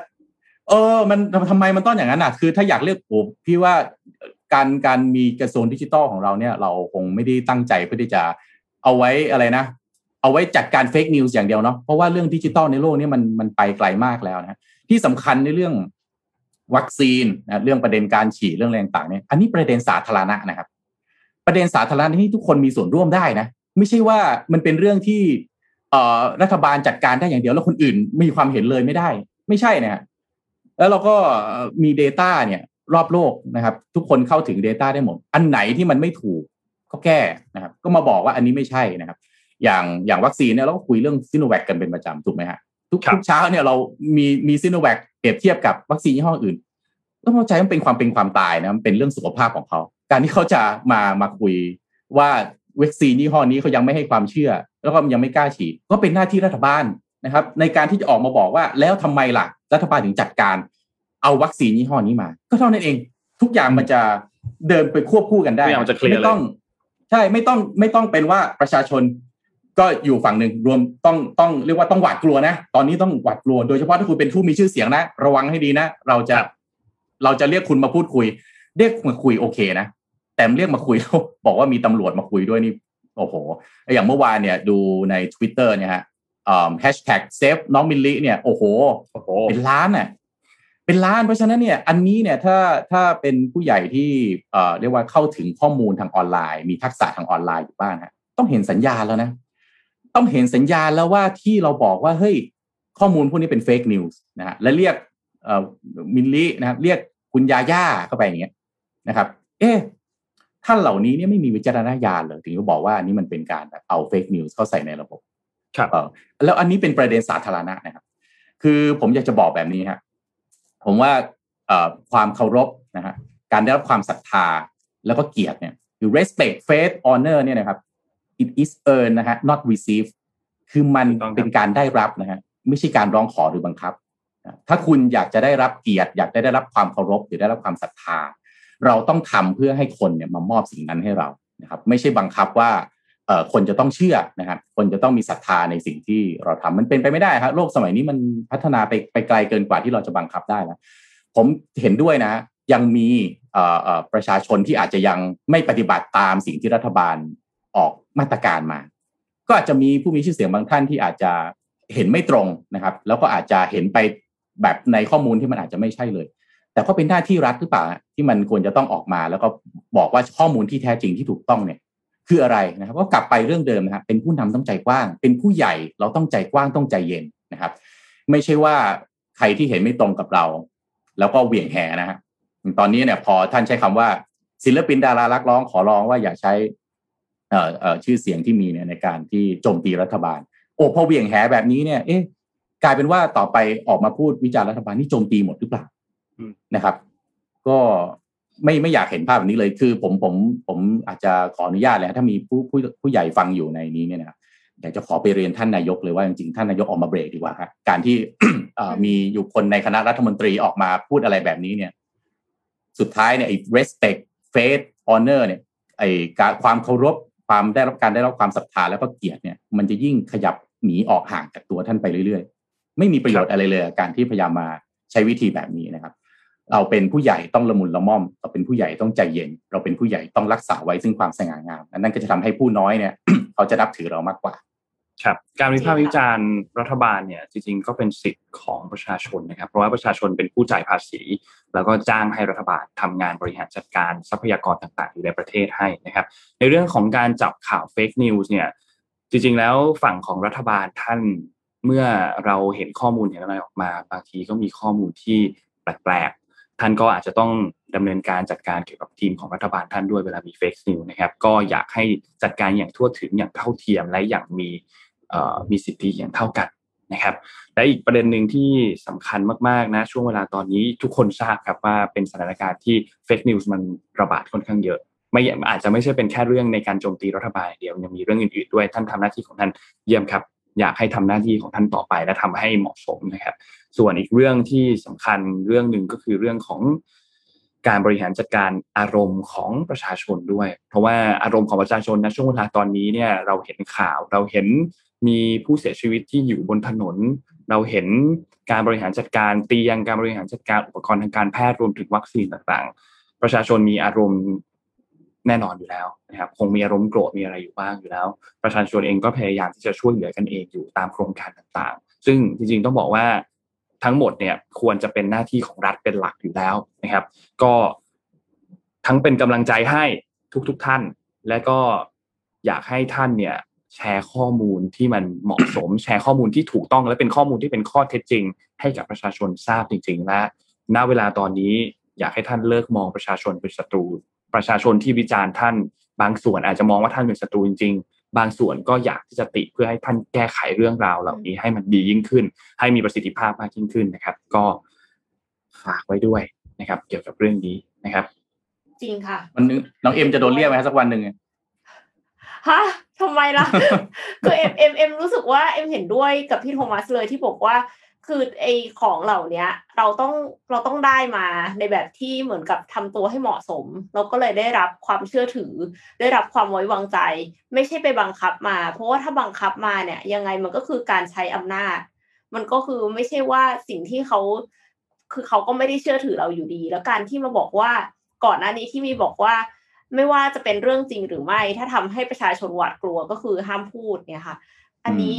ไม่เห็นด้วยเลย เพราะว่าถ้าสมมติว่าเราไม่พูด แล้วก็วิ่งอยู่ในทุ่งลาเวนเดอร์หรอ ทุกคนก็คือไม่รู้สถานการณ์จริง แล้วก็อาจจะประพฤติตัวแบบไม่ได้ระวัง ไม่ได้ระวังตัวเอง แล้วกลายเป็นว่าทำให้สมมติว่าไปติดโควิด อย่างเงี้ยแล้วเสร็จแล้วมันก็เลยกลายเป็นไปก่อปัญหาขึ้นเรื่อยๆเรื่อยๆเราต้องรู้ความจริง เราต้องเอาข้อมูลมาพูดกัน ไม่อย่างนั้น คือเราก็ทำตัวไม่ถูกพอเราทำตัวไม่ถูก มันก็ก่อปัญหาให้ระบบสาธารณสุข แล้วมันก็วนไปแบบนี้ค่ะ มันก็ไม่จบไม่สิ้นอะ เอ็มคิดว่ายังไง เราก็ต้องเอาความจริงมาพูดอยู่ดีถึงแม้ว่ามันจะน่ากลัวขนาดไหน แต่ว่าคนที่ปล่อยเฟกนิวส์ก็สมควรโดนจัดการ แต่ไม่ใช่จัดการแบบนี้ อาจจะต้องแบบเหมือนกับว่าเอาข้อมูลมายันกันเลยว่า สิ่งที่เขาพูดคือแบบนี้ สิ่งความเป็นจริงคือแบบนี้อะไรแบบนี้ค่ะ คือให้ประชาชนตัดสินเอง แต่ถ้าในกรณีที่แบบคูมันแย่มากๆจริงๆเหมือนที่ดาราฟ้องฟ้องคนที่เขาแบบมาเม้นวิจารณ์แบบรุนแรงทำให้เขาเสียชื่อเสียงอะไรเงี้ย อันนั้นก็อีกเรื่องหนึ่งนะคือถ้าสมมติว่ามันแรงขนาดนั้น ก็ดำเนินคดีตามกฎหมายไป แต่ไม่ใช่หวานแหค่ะ ครับต้องผมอยากให้รัฐบาลครับ ผมอยากให้ผู้ใหญ่ในรัฐบาลติดกระดุมเม็ดแรกใหม่ก่อนนะครับคือการมองประชาชนว่าทุกคนมีความคิด ทุกคนสามารถเข้าถึงข้อมูลได้ ทุกคนมีวิจารณญาณในความเป็นตัวของตัวเองและมุมมองที่แตกต่างกัน เพราะฉะนั้นถ้าเกิดว่าท่านมองแบบเปิดกว้างนะฮะว่าทุกคนมีวิจารณญาณเช่นเดียวกัน ท่านจะไม่มอง ท่านจะไม่ตัดสินฮะว่าความเห็นของดารา มันจะเป็นตัวตัดสินความคิดเห็นของประชาชนหมู่มากได้ ดาราอาจจะเป็นกระบอกเสียงนะครับ แต่แน่นอนว่าบางอันอาจจะไม่ถูกไม่ควร ก็สเปซิฟิกไปฮะพูดเป็นอันๆไป เรียกคุยเป็นอันๆไป อยากจะออกข่าวมาก็ออกเป็นเรื่องๆไปนะครับ การหวานแหที่บอกว่าการเป็นดาราเนี่ย แล้วอยู่ดีเรียกเข้าไปสิบท่านเลยเนี่ยนะครับผมว่าอันนี้มันจะคือสิ่งที่คุณอยากจะได้สุดท้ายนี่คือเรื่องของความศรัทธาเนี่ย มันจะยิ่งเกิดยากขึ้นมันจะยิ่งถอยห่างจากสิ่งที่รัฐบาลเองต้องการมากขึ้นนะยุทธศาสตร์นี้เนี่ย ผมอยากจะให้มีที่ปรึกษานะฮะไปแนะนำนะครับทางทีมครมอในเรื่องของการสื่อสารนะครับ ในยามวิกฤต นะครับมันมีฮะ crisis management เนี่ยทั่วโลกมี playbook มีตำราที่เขามีคนที่เคยผ่านเอ่อ crisis มาเยอะแยะที่สามารถให้คำแนะนำได้ แล้วผมเชื่อว่าสิ่งที่เอ่อได้นำเสนอมาเนี่ยนะฮะที่ท่านรัฐมนตรีมาพูดเนี่ยผมเชื่อว่าเรื่องนี้ไม่ได้อยู่ในตำรานะครับ คืออยากให้อยากให้สง่างามนะครับ แล้วก็อยากให้เข้าใจว่าประชาชนทุกคนก็มีวิจารณญาณนะครับ ก็เดี๋ยวหวังว่าอะไรอะไรจะดีขึ้นกว่านี้ มากกว่าการที่จะเรียกเข้าไปแล้วก็ใช้การปรับทัศนคติ นะครับ มันคงไม่ได้ดูดีเท่าไหร่นะครับ เพราะว่าผลงานเวลาที่ทำอพี่ยกตัวอย่างแบบนี้นะครับเวลาที่สมมุติว่าเราไปนักลงทุนไปลงทุนในบริษัทสักบริษัทหนึ่งนะครับบริษัทเนี่ย มันจะต้องมียอดขายสักหนึ่งพันล้านมันถึงจะไม่ขาดทุนนะขายได้ห้าร้อยล้านหกร้อยล้าน แล้วก็บอกว่าเนี่ย ก็ขายก็ขายได้แล้วไงนะฮะไอ้ที่มันขาดทุนมันเป็นเพราะปัจจัยแวดล้อม มันต้องไปดูชาวบ้านเขาด้วยนะฮะว่าไอ้คนอื่นเนี่ยเขาอยู่ได้เขามีกำไรหรือเปล่า แล้วเวลาคุณประชุมเรียกผู้ถือหุ้นเข้าไปคนที่มีส่วนได้เสียคุณเนี่ยยกมือพูดเนี่ยแล้วบอกว่าเฮ้ยทำไมคุณถึงมาพูดแบบนี้ ผมทำดีที่สุดแล้ว มันไม่พอนะครับ มันต้องเปรียบเทียบกับคนอื่นด้วย ประเทศยิ่งแล้วใหญ่ ประเทศนี่มันยิ่งมีเรื่องของคือบริษัทเนี่ย ไม่พอใจก็ถอนหุ้นออกไป ไปลงทุนบริษัทอื่นได้ ประเทศมันไม่ได้ถูกไหมครับเพราะฉะนั้นเนี่ยเราต้องยอมรับความแตกต่าง ต้องอยู่ร่วมกันแล้วก็ต้องสง่างาม ผมอยากย้ำคำนี้จริงสง่างาม เพราะว่าเป็นสิ่งที่เอ่อทางทางทางรัฐบาลเอง ต้องพยายามเอ่อเอ่อสร้างความสง่างามให้มากขึ้นนะถ้าถ้าสุดท้ายต้องการเรื่องของการมีส่วนร่วมของของประชาชนนะครับ ครับพูดถึงเรื่องนี้ครับพี่โทมัสถึงเรื่องอะไรมีข่าวเรื่องที่ CEO เข้าไปประชุมไหมครับสี่สิบอ่าท่านครับ ก็เดี๋ยวนะ เมื่อวานนี้นะฮะท่านนายกเนี่ยฮะก็เปิดเวทีหารือนะฮะกับครับ40 40 CEO แล้วเป็น40 CEO plus นะฮะอ่าแล้วก็คือมาจากทางหอการค้าไทยเนี่ยแหละฮะครับก็เสนอสีเรื่องเร่งด่วนนะฮะที่จะแก้ปัญหาโควิด -19 นะฮะแล้วก็รัฐบาลก็ยืนยันนะฮะท่านนายกยืนยันครับ เดินหน้าเปิดประเทศ 120 วันยังต้อง go on อยู่นะครับ ก็คุณอนุชาบุรพชัยศรีนะฮะโฆษกประจำสำนักนายกรัฐมนตรีนะฮะก็เปิดเผยหลังการประชุมร่วมกับสภาองค์การค้า แห่งประเทศไทยแล้วก็ 40 CEO นะครับเพื่อหารือแนวทางความร่วมมือระหว่างภาครัฐเอกชน ในการแก้ไขปัญหาสถานการณ์การแพร่ระบาดของโรคติดเชื้อไวรัสโคโรนา 2019 เนี่ยนะครับ ผ่านระบบ video conference นะครับ โดยมีท่านนายกนี่แหละฮะเป็นประธานในการประชุมนะครับ ก็ท่านนายกก็ขอบคุณนะฮะที่เอกชนได้มาร่วมหารือนะครับแล้วก็ที่ผ่านมาเนี่ยท่านก็บอกว่าเอกชนกับรัฐมนตรีรัฐบาลเนี่ยก็ร่วมพูดคุยกันมาตลอดนะครับ ก็ท่านนายกก็แจ้งว่ารัฐบาลก็ไม่นิ่งนอนใจนะครับ กับปัญหาการแพร่ระบาดของโควิดที่มันรุนแรงมากขึ้นนะครับก็ยังเดินหน้าแก้ไขอย่างรอบด้านนะครับ ทั้งเรื่องเร่งฉีดวัคซีนให้กับประชาชนนะครับถึง 20 กรกฎาคมที่ผ่านมาก็ฉีดไปแล้ว 14 ล้านโดสเนี่ยนะครับแล้วก็มีการกำหนดมาตรการช่วยเหลือเยียวยานะครับทั้งสนับสนุนการเข้าถึงสินเชื่อดอกเบี้ยต่ำนะครับ มาตรการการกระตุ้นการบริโภคภาคประชาชนผ่านโครงการต่างๆนะครับรวมถึงมี ภูเก็ตแซนด์บ็อกซ์นะครับสมุยโมเดล plus นะครับเพื่อที่จะช่วยอุตสาหกรรมการท่องเที่ยวแล้วก็ธุรกิจที่อยู่ในห่วงโซ่การท่องเที่ยวนะครับ ก็ทั้งนี้นะฮะที่ผ่านมาสภาการค้าไทยนะครับ แล้วก็ภาคเอกชนก็ได้ให้ข้อเสนอ แล้วก็ข้อแนะนำเนี่ยต่อรัฐบาลมาโดยตลอดนะครับ ก็รัฐบาลเองก็พยายามที่จะเร่งแก้ไขให้ด้วยนะครับแล้วก็ท่านนายกก็กล่าวอีกว่าประเทศไทยก็เผชิญกับความท้าทายในระดับสูงนะฮะก็เน้นนะฮะต้องลดความขัดแย้งช่วยกันสร้างความรับรู้นะครับ เน้นประชาสัมพันธ์เชิงรุกเพราะทั้งรัฐบาลและเอกชนก็มีเป้าหมายเดียวกันนะฮะ คือช่วยกันหาทางออกให้ประเทศผ่านพ้นวิกฤตไปด้วยกันนะครับ ทางด้านประธานสภาหอการค้านะครับคุณอนันต์เอ่อคุณสนั่นอังอุบลคุณขออภัยนะครับ ก็เป็นตัวแทนกล่าวในนาม 40 CEO plus นะครับ ขอบคุณท่านนายกแล้วก็คณะนะครับที่ได้จัดสรรเวลานะครับเชิญ 40 CEO plus หารือร่วมกันในวันนี้นะซึ่งสภาหอการค้าประเทศไทยนะครับแล้วก็ภาคเอกชนก็ได้เตรียมข้อเสนอรัฐบาลไว้มีสี่ประเด็นนะครับมาฟังกันนะฮะนะครับหนึ่งฮะ การควบคุมการแพร่ระบาดนะครับซึ่งศูนย์ฉีดวัคซีนนอกโรงพยาบาลทั้ง 25 ศูนย์ของภาคเอกชนที่ร่วมกับกทมเนี่ยสามารถที่จะแบ่งเบาภาระของโรงพยาบาลโดยมีศักยภาพ สามารถให้บริการฉีดวัคซีนได้ถึงวันละ 80,000 คนนะครับซึ่งเอกชนเนี่ยนะฮะพร้อมสนับสนุนภาครัฐในการจัดอุปกรณ์การแพทย์นะฮะทั้ง rapid test นะครับยารักษาเตียงผู้ป่วย ทั้งหนักทั้งเบาแล้ว ICU นะฮะรวมทั้งมาตรการ isolation โดยเทคโนโลยีดิจิทัลนะครับแล้วก็จัดแพลตฟอร์มต่างๆ เป็น telemed นะฮะช่วยสร้างความเชื่อมั่นแล้วก็ลดจำนวนผู้ป่วยนะครับสองครับการเยียวยาผู้ประกอบการแล้วก็ประชาชนนะฮะก็เสนอนะครับทางสภาการค้าเสนอให้มีการขยายมาตรการช่วยเหลือทั้งกิจการที่ต้องหยุดประกอบนะครับตามคำสั่งของราชการรวมทั้งธุรกิจในห่วงโซ่ต่างๆ รวมทั้งการแก้ปัญหาขาดแคลนแรงงานนะครับ แล้วก็ 3 ครับการกระตุ้นเศรษฐกิจนะฮะเป็นแผนระยะสั้นระยะกลางนะครับกระตุ้นการใช้จ่ายในกลุ่มผู้มีรายได้ แล้วก็กำลังซื้อสูงนะครับกระตุ้นการลงทุนภาคเอกชนให้เกิดการจ้างงาน รวมทั้งการเตรียมความพร้อมของประเทศในการเข้าสู่ new economy ครับแล้วก็ 4 สุดท้ายนะครับ การฟื้นฟูประเทศไทยนะครับเปลี่ยนวิกฤตเป็นโอกาส ตั้งคณะกรรมการร่วมรัฐเอกชนนะฮะขับเคลื่อนกิจกรรมที่มี Impact สูง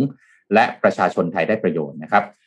ได้แก่เกษตรสมัยใหม่ท่องเที่ยวคุณภาพนะครับ สร้างขีดความสามารถทางเศรษฐกิจด้วย digital transformation นะครับ โดยข้อเสนอทั้ง 4 แนวทางดังกล่าวก็เป็นการฟื้นฟูประเทศ เป็นการช่วยโอกาสนะฮะที่จะเปลี่ยนวิกฤตให้เป็นโอกาสได้นะฮะขณะเดียวกันนะครับ ประธานกรรมการหอการค้าไทย แล้วก็สภาการค้าไทยเนี่ยก็แสดงความเข้าใจดีนะครับ ว่ารัฐบาลเนี่ยมีความยากลำบากในการทำงาน ภายใต้สถานการณ์แบบนี้นะครับก็ภาคเอกชนก็ขอให้กำลังใจนายก แล้วก็พร้อมให้การสนับสนุนรัฐบาลด้วยความจริงจังนะครับ อย่างไรก็ตามท่านนายกก็กล่าวขอบคุณนะฮะสิ่งแล้วก็รับสิ่งที่ได้ฟังข้อมูลในวันนี้ไปนะครับ ซึ่งก็โดยตัวท่านนายกเองก็มองว่านี่ก็สอดคล้องกับนโยบายแล้วก็แนวคิดของรัฐบาลนะครับ ก็ทุกข้อเสนอฮะก็เป็นประโยชน์ต่อการทำงาน ซึ่งทั้งการช่วยเหลือและการให้สิทธิประโยชน์รวมทั้งมาตรการเยียวยาก็ต้องอยู่ในกรอบกฎหมายนะครับ ก็พร้อมกับยืนยันนะฮะท่านนายกแล้วก็คณะรัฐมนตรีก็ไม่เคยหยุดคิดหยุดทำงานนะครับ ก็ทุกวันก็ต้องรับรายงานทุกวันนะครับ เพื่อที่จะสั่งการแล้วก็ ทำให้กลไกมันขับเคลื่อนนะครับ ก็ขอยืนยันฮะท่านนายกครับ ยืนยันการเดินหน้าเปิดประเทศ 120 วันนะฮะซึ่งเริ่มแล้วที่ภูเก็ตแล้วก็สมุยนะครับ แล้วก็จะขยายไปยังพื้นที่อื่นต่อไป ซึ่งรัฐบาลแล้วก็เอกชนต่างก็มีความมุ่งมั่นตั้งใจเดินหน้าประเทศนะครับเพื่อความสุขของคนไทยทุกคนพร้อมรับข้อเสนอ ข้อห่วงใยทุกประเด็นที่จะได้นำไปหารือกับรัฐมนตรี แล้วก็สบคต่อไปนะครับ ก็ ท่านคุณสนั่นก็ออกมาบอกนะครับว่าเออการหารือวันนี้ท่านรัฐมนตรี ท่านนายกก็ได้รับฟังด้วยความตั้งใจนะฮะแล้วก็ดูแล้วเนี่ยน่าจะเห็นความหวังที่จะเอกชนแล้วก็ภาครัฐเนี่ยจะได้ทำงานร่วมกันครับเนี่ยพี่พี่ขอขอนิดนึงว่าเนี่ยแหละฮะนี่คือภาพที่เราอยากเห็น คือเอกชนประชาชนดีกว่า คือ CEO โอเค อาจจะมีประสบการณ์นะครับเป็นคนเก่งแล้วก็มีความรู้ความสามารถแน่นอนว่าถ้าภาครัฐนะฮะเดินไปพร้อมกับเอกชนได้แบบนี้ มิติแบบนี้นี่คือสิ่งที่เราอยากเห็น แล้วมันก็เป็น แสงสว่างปลายอุโมงค์จริงๆ ที่จะช่วยให้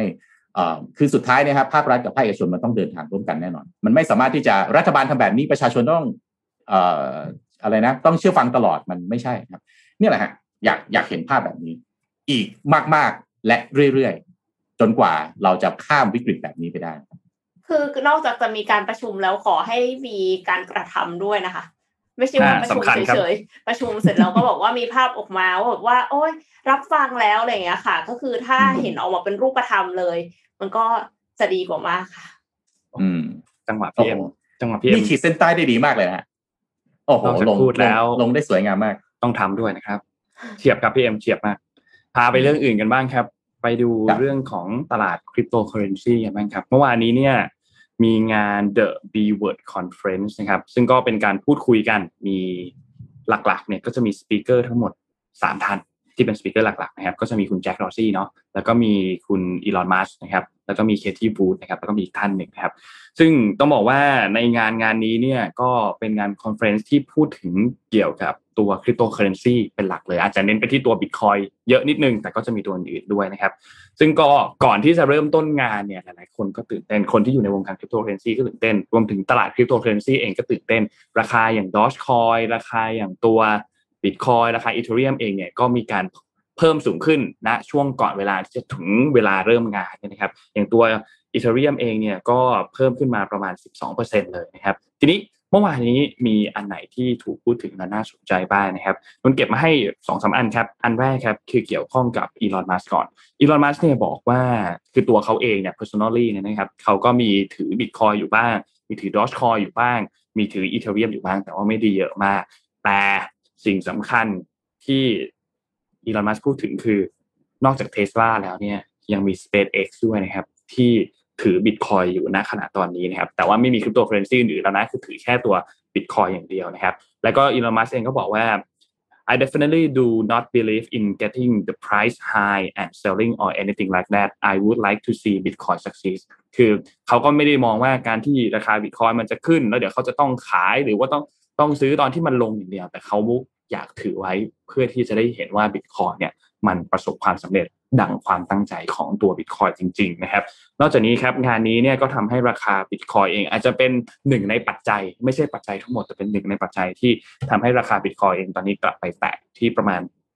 32,000 อีกครั้งหนึ่งนะครับ ส่วนตัวบิตคอยน์ไอ้คริปโตเคอเรนซีตัวอื่นๆ ตัวเล็กๆเองเนี่ยก็มีการ rebound ตัวเองกลับขึ้นมาประมาณ 7-10% บางคนอาจจะเยอะหน่อย 10กว่าเปอร์เซ็นต์อย่างดอชคอยก็เพิ่มขึ้นมาสูงขึ้นนิดหน่อยนะครับ แต่ว่าราคาของบิตคอยน์เองเนี่ยก็ตีกลับขึ้นมาอยู่ที่ประมาณ 32,000 อีกครั้งหนึ่งแล้วนะครับ ทีนี้หลังจากนี้เนี่ยก็ต้องรอติดตามกันดูใหม่นะครับว่าราคาคริปโตเคอเรนซีเนี่ยจะเป็นอย่างไรกันต่อ นอกจากนี้ครับอีลอนมัสก์ยังมีการพูดถึงอยู่สั้นๆครับว่าเทสลาเนี่ยอาจจะกลับมารับบิตคอยน์ในการซื้อรถยนต์เทสลาของเขาอีกครั้งหนึ่งหลังจากที่มีช่วงหนึ่งที่ เขา pause ในโครงการอันนี้ไปที่ใช้บิตคอยน์ซื้อรถได้นะครับ ตัวงานเต็มๆเนี่ยอยากให้เข้าไปดูครับ ยังมีเรื่องราวอีกหลายเรื่องที่น่าสนใจนะครับ เพราะว่ายังมีไอย่างคุณมีคุณสตีฟลีด้วยที่เป็น Square Crypto นะครับ ก็มาพูดคุยกับเรื่องราวอันนี้เหมือนกันงาน b w o r d s Conference ครับเป็นงานหนึ่งที่ต้องบอกว่าคนหลายคนจับตามาก แล้วก็เป็นงานที่ไม่ผิดหวังนะ ถ้าใครที่ได้เข้าไปดูไฮไลท์บางส่วนก็รู้สึกว่าไม่ผิดหวังครับ มีข้อมูลอะไรอัน เพราะว่าจุดประสงค์ของเขาคือเขาอยากให้คนเนี่ยรู้จักตัว Bitcoin มากขึ้นรู้จักคริปโตเคอเรนซีมากขึ้นครับก็นักลงทุนหรือว่าใครที่สนใจในคริปโตเคอเรนซีหรือว่าเริ่มต้นที่จะศึกษาคริปโตเคอเรนซีก็ลองไปหาไฮไลท์งานนี้ดูได้ครับงานที่ดีครับค่ะเอ่อไหนๆก็พูดถึงอีลอนมัสก์แล้วอีลอนมัสก์ก็พูดถึง SpaceX นะคะเอ็มขอยังขอแบบว่าพาไปดูข้างใน cabin ของ Blue Origin กันนิดนึงคือ เมื่อวานนี้พี่ปิ๊กพูดถึงไปแล้วใช่ไหมคะว่าอ่าอ่า New Shepard เนี่ยพาเจฟเบโซมาร์คเบโซนะคะวอลลี่นักบินอวกาศหญิงอายุ 82 ปี แล้วก็นักบินอวกาศที่เด็กที่สุดอายุ 18 ปีเนี่ยไปอวกาศ 11 นาทีมาแล้ว แต่ว่าเอ็มอยากจะพาไปดูค่ะว่าข้างใน cabin นะคะ ก็คือ CNN เนี่ยเขาออกมาว่ามีวิดีโอของข้างใน cabin ว่าตอนนั้นเลยอะตอนที่มันแบบอยู่ในภาวะไร้น้ำหนักเนี่ย100 กิโลเมตรเหนือพื้นโลกเนี่ยมันเป็นยังไง ครับค่ะขอขอคลิปนั้นด้วยนะคะคือผมยังไม่เห็นเหมือนกัน พอดูแล้วเสร็จแล้วก็รู้สึกว่าแบบว่า อยากจะไปอวกาศกับ Blue Origin คือแบบมันมันเป็นความตื่นเต้นที่แบบ เนี่ย คือขึ้นไปถึงแล้วก็คือสามารถที่จะปลดเข็มขัดได้แล้วออกมาอยู่ในภาวะไร้น้ำหนัก ซึ่งจริงๆแล้วเอา Virgin Galactic ก็ทำได้เหมือนกัน แต่ว่าอันเนี้ยคือเขาแบบ คือมันน่าตื่นเต้นมากจริงๆ ถ้าสมมติว่าได้ยินเสียงด้วยอะค่ะ คือเจฟเนี่ยเขาถาม เขาถามนักบินอวกาศที่ว่าอายุ 82 ปีว่าแบบเป็นยังไงมันเหมือนที่คิดไหมอะไรอย่างเงี้ยแล้วเขาก็บอกว่าแบบอืมมันแบบมันเจ๋งมากมันดีกว่าที่คิดอีกอะไรเงี้ยแล้วเขาก็แบบว่ากอดกันอะไรเงี้ยแล้วก็รู้สึกว่า โอ๊ยคนที่เทรนมาเมื่อ 60 ปีที่แล้วอะแล้วเขาไม่ได้มีโอกาสไปเป็นนักบินอวกาศจริง ๆ ที่ออกไปข้างนอกโลก เพราะว่าเขาเป็นผู้หญิงอะแต่ว่าวันเนี้ยเขาได้ขึ้นไปแล้วในวัย 82 ปีโหมันแบบมันคงเป็นความรู้สึกที่แบบตื่นเต้นตื่นตันมากๆเลยเงี้ยค่ะ ก็ Blue Origin นะคะ ก็คือขึ้นไปเนี่ยเหนือคาร์มันไลน์ซึ่งเป็นขอบเขตอวกาศที่นานาชาติยอมรับ ในส่วนของ Virgin Galactic เนี่ยเขาขึ้นไป 86 กิโลเมตร เป็นขอบเขตอวกาศที่สหรัฐอเมริกายอมรับ ซึ่งเอ็มก็เพิ่งรู้ไม่นานวันนี้ว่าเอามันเป็นคนละเส้นกันอะไรเงี้ยค่ะ ก็ อยากไปบ้างนะคะ อยากไปบ้างเลยครับ เห็นแล้วอยากไปบ้างเลย ถ้าไปเท่าไหร่เนี่ย กี่ล้านนะคือคือมันต้องจำไม่ได้ประมูลเอาต้องประมูลเอาด้วยใช่ไหมแพงมากไม่ใช่ว่ามีตังค์ก็ไปได้นะ ไม่ใช่อเจ๋งๆรอเจ๋งๆรอไง รอตอนที่แบบว่ามันแบบ commercialize แล้วก็แข่งขันกันสูงขึ้น แล้วก็อืมทำได้ efficient มากขึ้น แล้วก็อาจจะได้ไปในราคาที่เป็นไปได้ค่ะ อ่าอ่าต่อไปราคาก็น่าจะลดลง ถ้ามีการแข่งขันกันมากขึ้นใช่หวังว่าจะค่เป็นอย่างนั้นนะครับ อืมอ้าวพี่มีข่าวอันหนึ่งด้วยนะครับน้องเอ็มนี่ ขึ้นไปที่อวกาศนะฮะอันนี้ก็ขึ้นเหมือนกันนะฮะแต่เป็นการขึ้นอันดับหนึ่ง Billboard Hot Hundred นะฮะครับซิงเกิลของเออวง BTS นะครับ BTS ก็คือวงของเกาหลีนะครับอ่าไม่ใช่รถไฟฟ้าบ้านเรานะครับ ก็หลังจากปล่อยก่อนหน้านี้ครับปล่อยซิงเกิล Butter นะฮะ Butter นี่ขึ้นอันดับหนึ่งBillboard Hot Hundred นี่นานเจ็ดสัปดาห์นะฮะขึ้นแบบโอ้โห อันนี้เรียกว่าแหวกแหวกโพลแหวกเอ่ออันดับนะฮะของทางฝั่งตะวันตกขึ้นมาได้เลยนะฮะ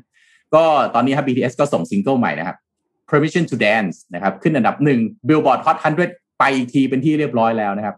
โดยทาง Billboard นะฮะเมื่อวานซืนนี้นะฮะได้ประกาศอย่างเป็นทางการนะครับ ว่าซิงเกิลล่าสุดของ BTS เนี่ยที่บอกว่าที่ชื่อ Permission to Dance ที่ผมได้บอกไปเนี่ยเข้าสู่ชาร์ต Billboard Hot 100 เป็นทางการด้วยอันดับหนึ่งโอ้โห เพลงยอดนิยมประจำสัปดาห์ที่สหรัฐอเมริกานะครับซึ่งจากข้อมูล MRC Data นะฮะหรือชื่อเดิมเนี่ยก็คือ Nielsen Music นะครับ ที่เป็นบริษัทวิจัยแล้วก็สำรวจเนี่ยครับเพลง Permission to Dance เนี่ยฮะถูกสตรีมทั้งหมด 15.9 ล้านครั้งในสหรัฐอเมริกานะครับแล้วก็ยอดฟังผ่านวิทยุเนี่ยสูงถึง 1.1 ล้านครั้งในสัปดาห์ที่ผ่านมานะครับโดยซิงเกิลดังกล่าวเนี่ยครับก็เป็นเพลงที่ 5 ของ BTS นะฮะที่สามารถขึ้นสู่ชาร์ตอันดับหนึ่งของ Billboard Hot 100 นะครับก่อนหน้านี้คือ Savage Love นะครับซึ่งร่วม collab กับศิลปินท่านอื่นๆนะครับ แล้วก็สร้างปรากฏการณ์ไว้มากมายแล้วครับแล้วก็เป็นซิงเกิลเพลงภาษาอังกฤษเพลงแรกจาก BTS นะครับแล้วก็เพลงนะฮะ Life Goes On นะฮะซิงเกิลภาษาเกาหลีเพลงแรกที่สามารถติดอันดับหนึ่งบน Billboard Hot 100 นะครับ รวมไปถึงซิงเกิลก่อนหน้านี้อย่าง Butter นะครับซิงเกิลภาษาอังกฤษเพลงที่ 2 ที่ติดอันดับหนึ่งเนี่ยนานกว่า 7 สัปดาห์นะทำให้ BTS ก็กลายเป็นศิลปินกลุ่มเอ่อกลุ่มที่ใช้เวลาเพียง 10 เดือน 2 สัปดาห์ในการส่งเพลงขึ้นอันดับหนึ่งถึง 5 เพลง ซึ่งนับว่าเป็นเวลาที่เร็วที่สุดนะฮะนับตั้งแต่ไมเคิลแจ็กสันทำได้ภายใน 9 เดือนเมื่อปี 1987 ถึง 1988 นะครับ นอกจากนี้นะฮะเมื่อ Permission to Dance ก็ยังติดอันดับหนึ่งในชาร์ต Billboard Global 200 แล้วก็ Global Excl. US นะครับซึ่งมียอดสตรีมแล้วก็ยอดขายทั่วโลกเนี่ยรายสัปดาห์สูงที่สุดนับตั้งแต่ Billboard เปิดตัวชาร์ตเมื่อปีที่แล้วนะครับโดยทั้ง 2 ชาร์ตเนี่ยจัดอันดับเพลงตามข้อมูลยอดการสตรีม แล้วก็การขายจากทั่วโลกกว่า 200 พื้นที่นะครับก็ ไม่น่าเชื่อนะฮะว่า เอ่อเอ่อศิลปินจากไปฝั่งไกลได้จริงใช่ใช่นะครับนั่นก็เอ่อสำหรับเอ่อ ARMY นะฮะเรียกว่าอะไรนะสาวกของ BTS เนี่ย ก็จะเอ่อเขาเรียกว่าอะไรจะมีชื่อเรียกกันว่าอาร์มี่เนี่ยนะครับก็ขอแสดงความยินดีด้วยนะครับสำหรับเอ่อผู้ที่คอยสนับสนุนนะฮะโอ้ BTS นี่ตอนที่มาประเทศไทยแรก ๆ นี่โอ้มามาแสดงเวทีรู้สึกเวทีเล็ก ๆ นะฮะแล้วก็มีผู้ติดตามแล้วก็สร้างฐานขึ้นมา ทีละเล็กทีละน้อยนะครับ นี่เพลงเพลงเขายังได้นักแต่งเพลงอย่างเอ s ชีแรนนะครับๆอืมมามาช่วยแต่งด้วยนะนะครับ แล้วก็เรียกว่าผู้ทางศิลปินทางตะวันตะวันตกหลายท่านเลยเนี่ยมามาร่วมกันนะครับครับเรื่องจริงก็อยากจะย้ำนะฮะคือศิลปินเนี่ยก็เป็นตัวแทนจิตวิญญาณหลาย ๆ อย่างนะครับ การที่จะทำงานร่วมกับศิลปินได้เนี่ย มองอีกแง่หนึ่งนะฮะก็เป็นจุดที่จะช่วยทำให้เอ่อ ผู้ติดตามของเขาหันมาเข้าใจคุณได้มากขึ้น ขออภัยที่กลับมาที่รัฐบาลใหม่ครับเอ้อศิลปินไม่ใช่เครื่องมือนะครับศิลปินเป็นอะไรนะ ศิลปินน่าจะเป็นความร่วมมือนะครับ อยากให้มองว่าถ้าร่วมมือได้ คุณก็จะได้แนวร่วมนะครับที่จะช่วยในการสื่อสารที่ดีมากกว่าอยู่กันคนละฝั่งนะครับแล้วก็ครับนั่นแหละครับ เราก็อยากเห็นศิลปินไทยนะฮะไป global แบบนี้ได้หลาย ๆ ท่านเช่นเดียวกันนะครับ ก็ถ้าเอ่อ แฟนๆชาวไทยที่สนับสนุนศิลปินอยู่ก็ช่วงนี้ก็อาจจะเหนื่อยหน่อยนะครับ ศิลปินเองก็ไม่สามารถที่จะผลิตงานออกมาได้เพราะช่วงนี้มันก็การแสดงหรือการเอ่อเอ่อทำผลงานเพลงใหม่ๆออกมา ก็คงจะเป็นเรื่องที่เอ่อไม่ง่ายเท่าไหร่นะครับ ค่ะเอ่อวันนี้ครบถ้วนไหมคะว่าน่าจะครบถ้วนนะครับ เราพาไปดูตัวเลขผู้ติดเชื้อวันนี้นิดหนึ่งครับ วันนี้ศูนย์ข้อมูลโควิดรายงานออกมาแล้วครับ ตัวเลขผู้ติดเชื้อวันนี้เพิ่มเติม 13,655 คนนะครับ เป็นผู้ติดเชื้อที่เป็นผู้ติดเชื้อใหม่ 13,110 แล้วก็จากเอ่อเรือนจำหรือว่าที่ต้องขัง 545 นะครับ ผู้เสียชีวิตอยู่ที่ 87 นะครับ แล้วก็หายป่วยกลับบ้านอีกประมาณ 7,900 นะครับ นี่เป็นตัวเลขอัปเดตวันที่ 22 กรกฎาคมนะครับ ตัวเลขยังคงเป็นนิวไฮนะครับสำหรับตัวเลขผู้ติดเชื้อนะครับ ตัวเลขผู้เสียชีวิตไม่ใช่นิวไฮนะครับ แต่ว่าหลังจากนี้เป็นไปตามที่เอ่ออธิบดีกรมควบคุมโรคเคยบอกเมื่อช่วงสุดสัปดาห์ที่ผ่านมานะครับว่าเราจะเห็นตัวเลขผู้ติดเชื้อที่ทวีคูณสูงขึ้นไปอีกในช่วงเวลาประมาณ 2 สัปดาห์หลังจากนี้นะครับ แล้วก็หลังจากนั้นถ้าเราโชคดีสถานการณ์ก็อาจจะค่อยๆ ดีขึ้นแต่อย่างน้อยกว่าจะกลับมาเป็น best แบบ best case ได้เนี่ยก็น่าจะช่วงเดือน 9 ถึงเดือน 10 เลยนะครับแต่ว่าระวังตัวกันครับพรุ่งนี้มีมาตรการเพิ่มเติมนะครับอย่างที่เราแจ้งไปวันนี้